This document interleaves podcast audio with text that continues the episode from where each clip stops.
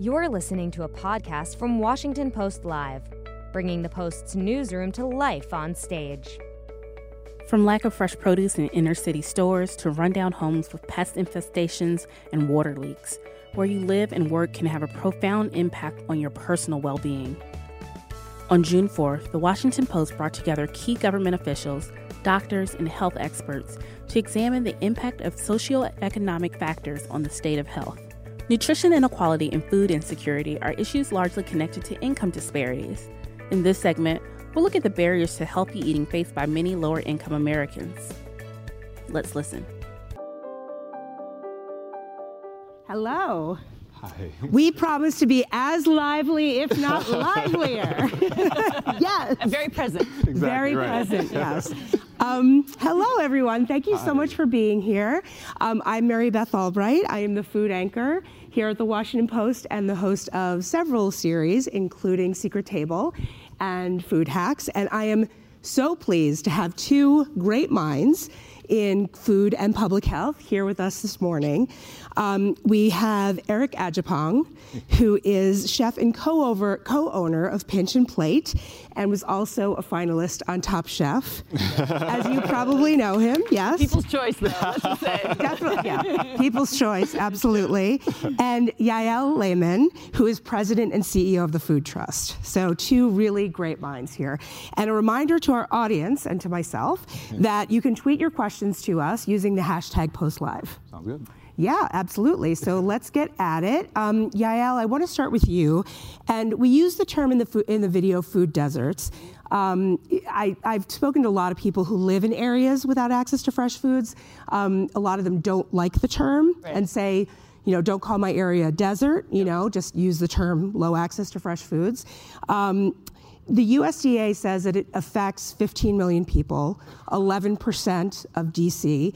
And it's interesting because when I first heard the definition of food desert, and within, um, you know, not, you don't have a, a grocery store within half a mile, I thought to myself, well, half a mile seems not that far away. But then you think to yourself, people don't have vehicles. Yeah. Right. And you think to yourself, when if you have a vehicle and you do your weekly grocery shopping trip, you load up on groceries in your but people who don't and have to take a bus or other tra- public transportation that's difficult so um, what contributes to low access to healthy food what are those factors Yeah, well, it's interesting. The term food desert is controversial. Actually, it's not a term I like either. Um, and also, um, in what we call underserved areas or areas that have low access to healthy foods, um, a lot of times there is actually a ton of food. It's just bad, bad food or low quality food, processed food, unhealthy foods. Um, but also the term desert, it doesn't bring up a great image, and it's not. Uh, it can come off as disrespectful towards different people's communities, and the um, and also, um, I know for in our work at the Food Trust, we're very interested in in transforming communities so that there's farmers markets and high quality supermarkets and, and great food in the in the corner stores and in the uh, school cafeterias and all of that. And as you try to motivate people to do great things.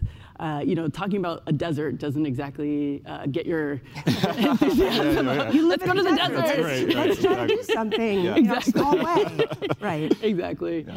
Um, but but there's a long history of disinvestment. Um, there's also um, Shiriki Kumanyika, who actually was on our board of directors for many years, and who is a, I'm a big uh, fan of hers. Uh, she's one of my heroes. But as she was talking about too, there is a s- there's a long history also of, of ins- institutional and structural racism. As low-income communities and communities of color, there's a long history of redlining communities in D.C. and Philly, where our organization is based, and others.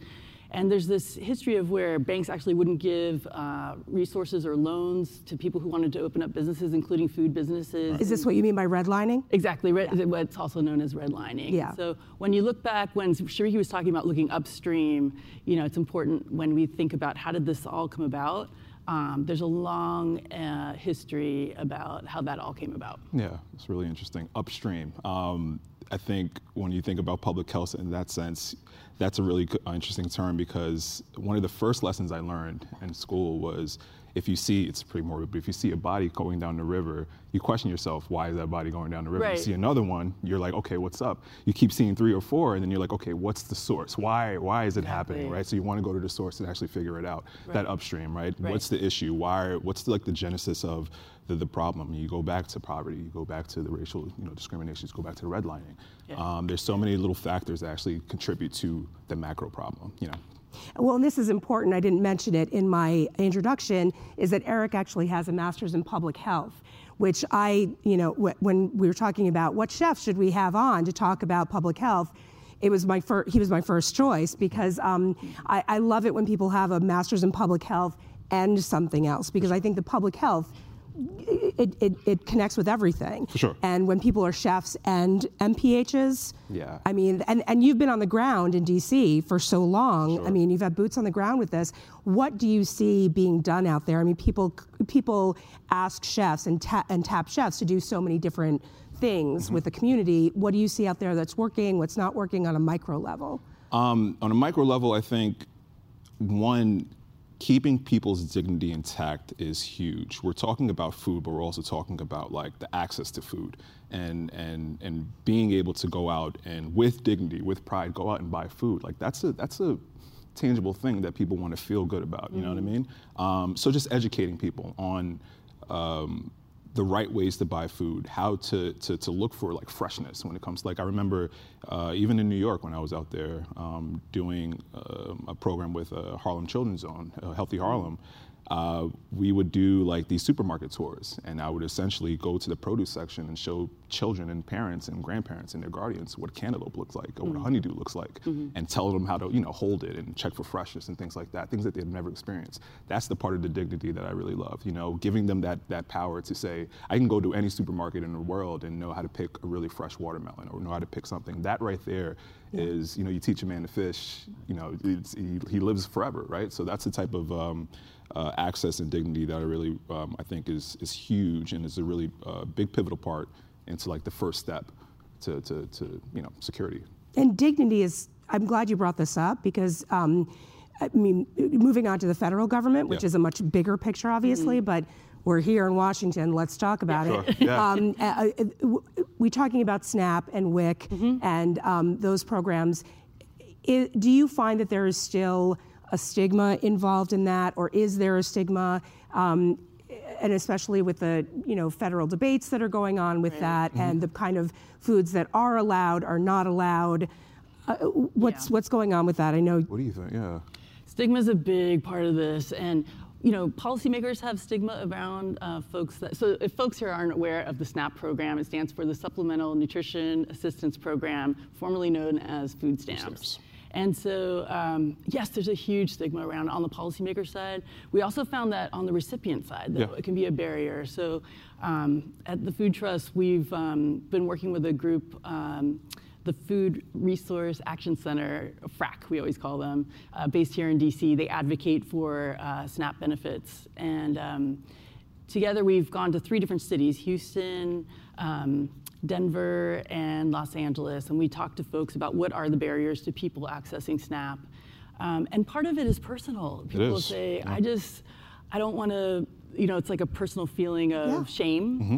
Uh, which we need to change that narrative for people because it's one of the ways SNAP is so important. It not only gives you money in your pocket to pay for food. If you have more money in your pocket to pay for food, then the money other money can else. for rent and everything else that you need in your Absolutely. life.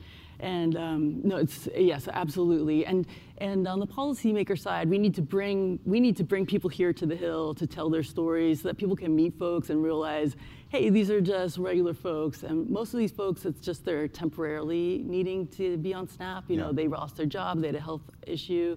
And so um, we need people to be out there and telling their stories and explaining um, so that policymakers don't have a weird idea in their head. For sure. Yeah. And also, I think another thing too about SNAP and, and there's also different ways to spend Yeah. those benefits, right? You don't necessarily need to go to a supermarket and spend the money that you get from, you know, SNAP. You can go to a CSA, you can go to a Right. church, you can get like there's so many different like uh, community-supported agriculture programs out here in DC and just anywhere really where you can use those benefits and get fresh food. And it doesn't necessarily need to be out in the open if you have that sort of like shame or whatever. Ne- Necessarily, you don't have to. Um, but I mean, these these are options that are out there. Right. Yeah, and there are programs I know, nonprofits and corporations who will double your dollars Absolutely, if you go right. to a farmers market and that kind of thing. And those kinds of partnerships, I think, are important both on a small level and on a large level. I know there are um, nonprofits who will go into corner stores in places with low fresh food access and will say, we'll give you all of this fresh food Mm-hmm. and we'll buy it back if people don't buy it. Because, you know, the corner stores are businesses too, and if they put out fresh food and people don't buy it, they lose money. Sure. They're a small business and they've got to survive too. So, how important do you think those partnerships are both on a nonprofit level and on a corporate level? I think it's really important um, because it not only combines like the mission, but also combines the community behind it, right? You want to, we, we're, we're talking about eating healthy, we're talking about fresh food, we're talking about access to all of that. Um, and it's great when you have community leaders um, spearheading these type of initiatives in the corner stores and folks that look like, you know, the people that live in their cities and their communities. Um, so if you see a gentleman or a lady- that is, you know, in a supermarket and is advocating, hey, eat fresh food, and we're, you know, we're taking up little stocks and slots in, in this corner market just for you guys to come in and this Yeah. food is, you know, available for you. Um, I think that's a really good start. Yeah.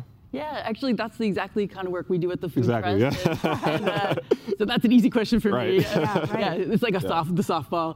Uh, the, uh, I mean, no. it should be, but it's not being done more. No, no, no, no, no. But uh, yeah, so we've at the Food Trust we've been uh, working in corner stores and uh, accepting staff at farmers markets Perfect. now for you know 10, 20 years.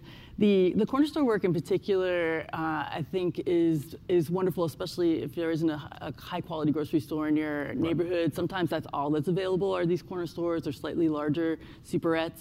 Um, for example. Um, our what we call our healthy corner store uh, initiative. Uh, one of the stores that we work with, Ferry Avenue Market in Camden, New Jersey. Uh, we were talking with one guy, well, one of our staff, Anna Ramos. She was telling me the story of this one guy, Edward Logan. He's like he's like 70 years old. He'd been going to the market every day, and he would go get lottery tickets and he would get food. But then he was diagnosed with type 2 diabetes, and then he realized he had to change how he was eating. And uh, we had staff there, and we were doing, even though it's these like kind of small stores, we have staff there that are doing like cooking demonstrations and giving cool. out samples. That's awesome. and so we were, and then in the course of that, we also distribute, like you were talking about, these incentives which make healthy foods more affordable, handing him what we call food bucks. And so, uh, giving him four dollars in food bucks that you can use to buy healthy food in the store. We work with the corner store operator to incorporate healthier foods. Yeah. Uh, and he can now he's telling us that his weight is down and his blood pressure is down and all of these things. So, you know, being there in the corner stores is a great intervention point. Perfect. And it's a creation of a community, I would think. Yeah, absolutely. I mean, this is where you know a lot of times people are coming to these small stores two, three times a day. We did one. Um, It's a great one- point. Yeah. Right? Yeah, yeah, yeah. It's Yeah, an yeah, excellent yeah. point. People are visiting these stores quite often, right? Because it. it's communal, right? Um, that's. I'm sorry to cut you off. No, no, that's, no, That's, it's that's a- a it's valid. really yeah, yeah, yeah. You're absolutely right. So it's a great spot where also we've partnered with hospitals where they'll actually, it sounds crazy, but they'll actually hang out in the back of the store and they have like a scale. Oh my God. and they t- That's actually funny. take blood pressure. I'm serious. Wow, that's awesome. But it's worked really well. It's, it'd be- but it's also coming to where people are at. you Exactly, know? exactly. And, um, Well, and that's the kind of thing uh, during the first session they were talking about in the Kaiser study is, is how do you create that kind of community, right? Because if they didn't see that guy for a day, they'd be like, something's up. Right. Mm-hmm. Sure. And probably check in on him. And that's a kind of community that you can create given the infrastructure that we have now, Yeah. but also be forward thinking about how we can improve the infrastructure. right. Um, so, so we've talked about corporations, we talked about the federal government, we talked about state government, but how do we? What is the individual? There are a lot of individual things that individuals can do without taking any responsibility away from anybody else. Sure. So I'm thinking about like co-ops. I'm thinking about community gardens. Um, where does that fit in? I mean, I, it, I, I, I don't. It's almost like you don't want to talk about it because it, it feels like you're taking responsibility away from other things. But Yeah. I, I want to make sure that we look at You things that it, an sure. individual can do. Absolutely. Um, I think even going a little bit deeper into that, when you talk about like the, the community gardens and things like that, you want people to access that, obviously, right? But I think the education goes a little bit further than that, and these are great points for you to not only nourish your body but satiate your body right? I think when folks in low income communities think about feeding themselves i don't think nourishment is necessarily the first thought It's feed. I need to just feel full. I need to feel satiated, Yeah. right? Um, so then you're going to the fried, you're going to the carbs, you're going to the breads, which necessarily aren't the, the most impactful when it comes to nutrients, right? So when you go to these gardens, again, the education is, or these community um, spots, these ed- the education is so important. Why do you need to do this, right? Not necessarily telling people, but letting them know, right? Wisdom is more better than the knowledge, I think, at that point. Yeah. Yeah, I love I love community gardens and all these uh, different ways of transforming the food environments we live in. Uh, a lot of our approach has been around looking at the physical neighborhoods Yeah. and saying.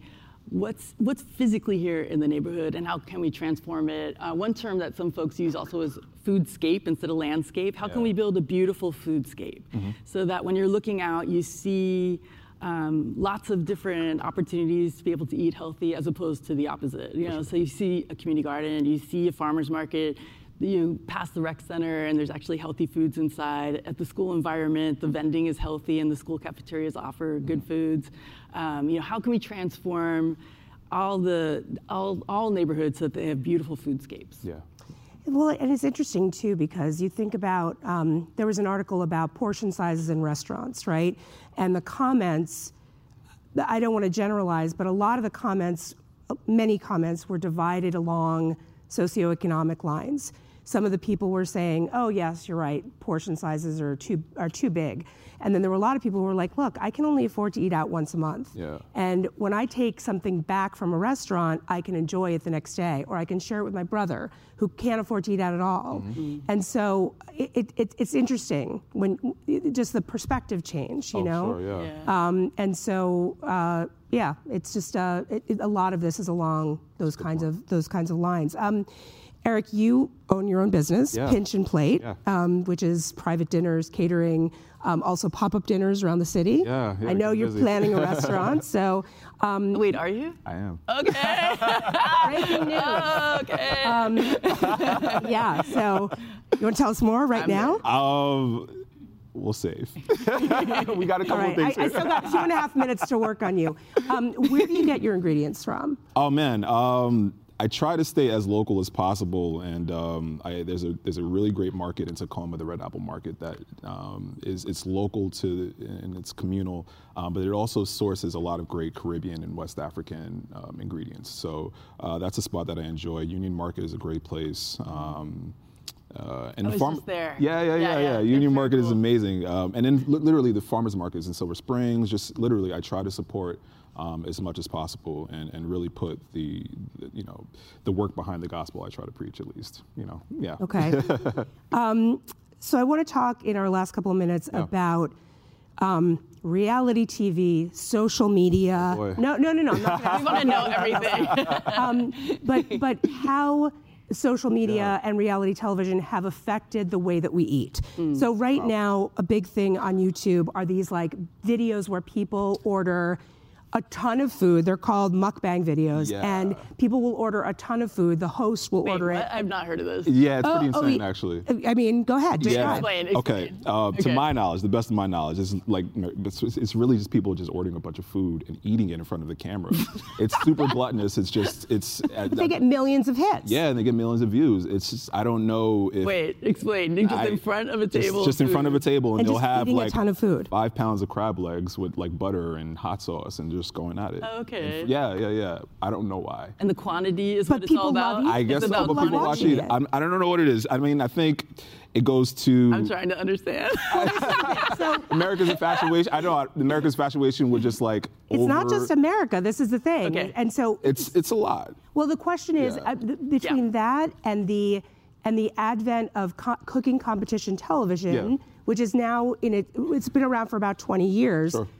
How is that affecting the way that we eat and the way that we perceive food? I think um, the best way to answer that, I think, is is with people are looking for sexy food, right? People are looking for Instagrammable food, right? So you have a lot of food that is really good and still nutritious and still as great as you know anything else, but doesn't look as good, right? Physically, and is getting put to the side. So a lot of people necessarily are looking at the meal and and the product to be show worthy, right? And not necessarily like there's a show Ugly Delicious, I think. on- Yeah, yeah, yeah. Right, and it totally just evaporates that whole idea and that notion, right? But just going back to just food doesn't necessarily need to look and feel as beautiful as it just needs to, you know, feed you and satiate you and, and bring you to a communal point, you know? Um, so I think that's one thing that social media and, and reality TV, it's probably my fault as well. Um, um, but yeah, I mean, it, it, all ties into a little bit. I think, um, yeah, that's, that's, that's pretty much, I don't know, it's a weird topic. Well, I think also going back to Deepak's point about technology and how it can be used for good if we wanted to. Exactly. I'll just, right. I'll just well like put. take this in a different direction for Well a second. Yeah, Which is, uh, so for example, in Philly, um, we were working with young people in high schools and things and saying to them, what would you want to do to make your school community or Philadelphia, where we're based? We work nationally, so Sure, we're based sure. in Philly. Um, and uh, said, what would you want to do? So there was one girl, Priscilla, and some others that worked with some of our staff, Ayana Potts and Paulette uh, Carpenter and others, and said, they said, we, we have a really bad water access problem. Yeah. And in fact, like all the water stations had these skull and crossbone kind of thing over it, and um, they were talking about how what can we do to bring water into the school. So we brought, we worked with them, brought them to city council. They testified. Um, they went to the school reform commission and talked about the problem. But it was over social media Yeah. that, um, and working with Helen Gym, one of the uh, uh, council, city council women. Um, but it was also over social media that we were also saying to the superintendent, like, let's do this. You can do this. Let's put new water stations into sure. all the Philly schools. And um, it was actually over Twitter that we found out Dr. Hite, who I love, the superintendent, says, okay, we're going to do it. we were like, what? Okay. cool. But it was actually over social media. He announced it. Wow. And now there's, um, there's like, I think it's two or three new water stations in every uh, Philadelphia public school, uh, increasing access for 130,000 students. So clearly, that's the good what social media. But can do, and like right, you can encourage like over social media, you can also give credit to people, and they can give like Mm-hmm, they can feel good about what they're doing, and The that kiss and the that can like you know it can be retweeted, and Yeah. they can get really wonderful recognition over social media for doing the right thing. Absolutely. It all comes back to Deepak. That's what it is, right? It all comes Just- I was, to I was inspired. I know, we all were. Brilliant. Eric, I'm going to give you one, one more chance. It's coming. Um, 2020 is definitely the year that I have in mind. DC is the spot that I have in mind. Um, those like initial traction points are happening right now. So, yeah, a lot more to come soon. Do you want to give me a neighborhood? Oh wow! Oh my goodness! Um, allowed to? I, I don't know if I'm allowed to, to be honest, but um, I like Shaw. You heard it here first. Thank you, my friend. Okay. Oh my God, it's hilarious. She's good feel at what so, she I does, feel right? so Exclusive. next yeah, exactly. All right. Uh, unfortunately, really unfortunately, that's all the time we have for today. If I had another hour, I'd get the name too. Right, yeah. Um, I want to thank Eric, really thank Eric Adjepong um, and Yael Lehmann. Thank you so much for joining me. And it's a reminder to our audience if you want to watch any of the interviews or tweet that amazing exclusive um, or selected highlights from today's program, head to WashingtonPostLive.com. Thank you all so much for being Thank here. I think this was a great program good, this yeah, morning. bad, yes. yeah. Thank you. Thank you guys. Thanks for listening. To hear more interviews from this series and other Washington Post Live programs, visit us at WashingtonPostLive.com.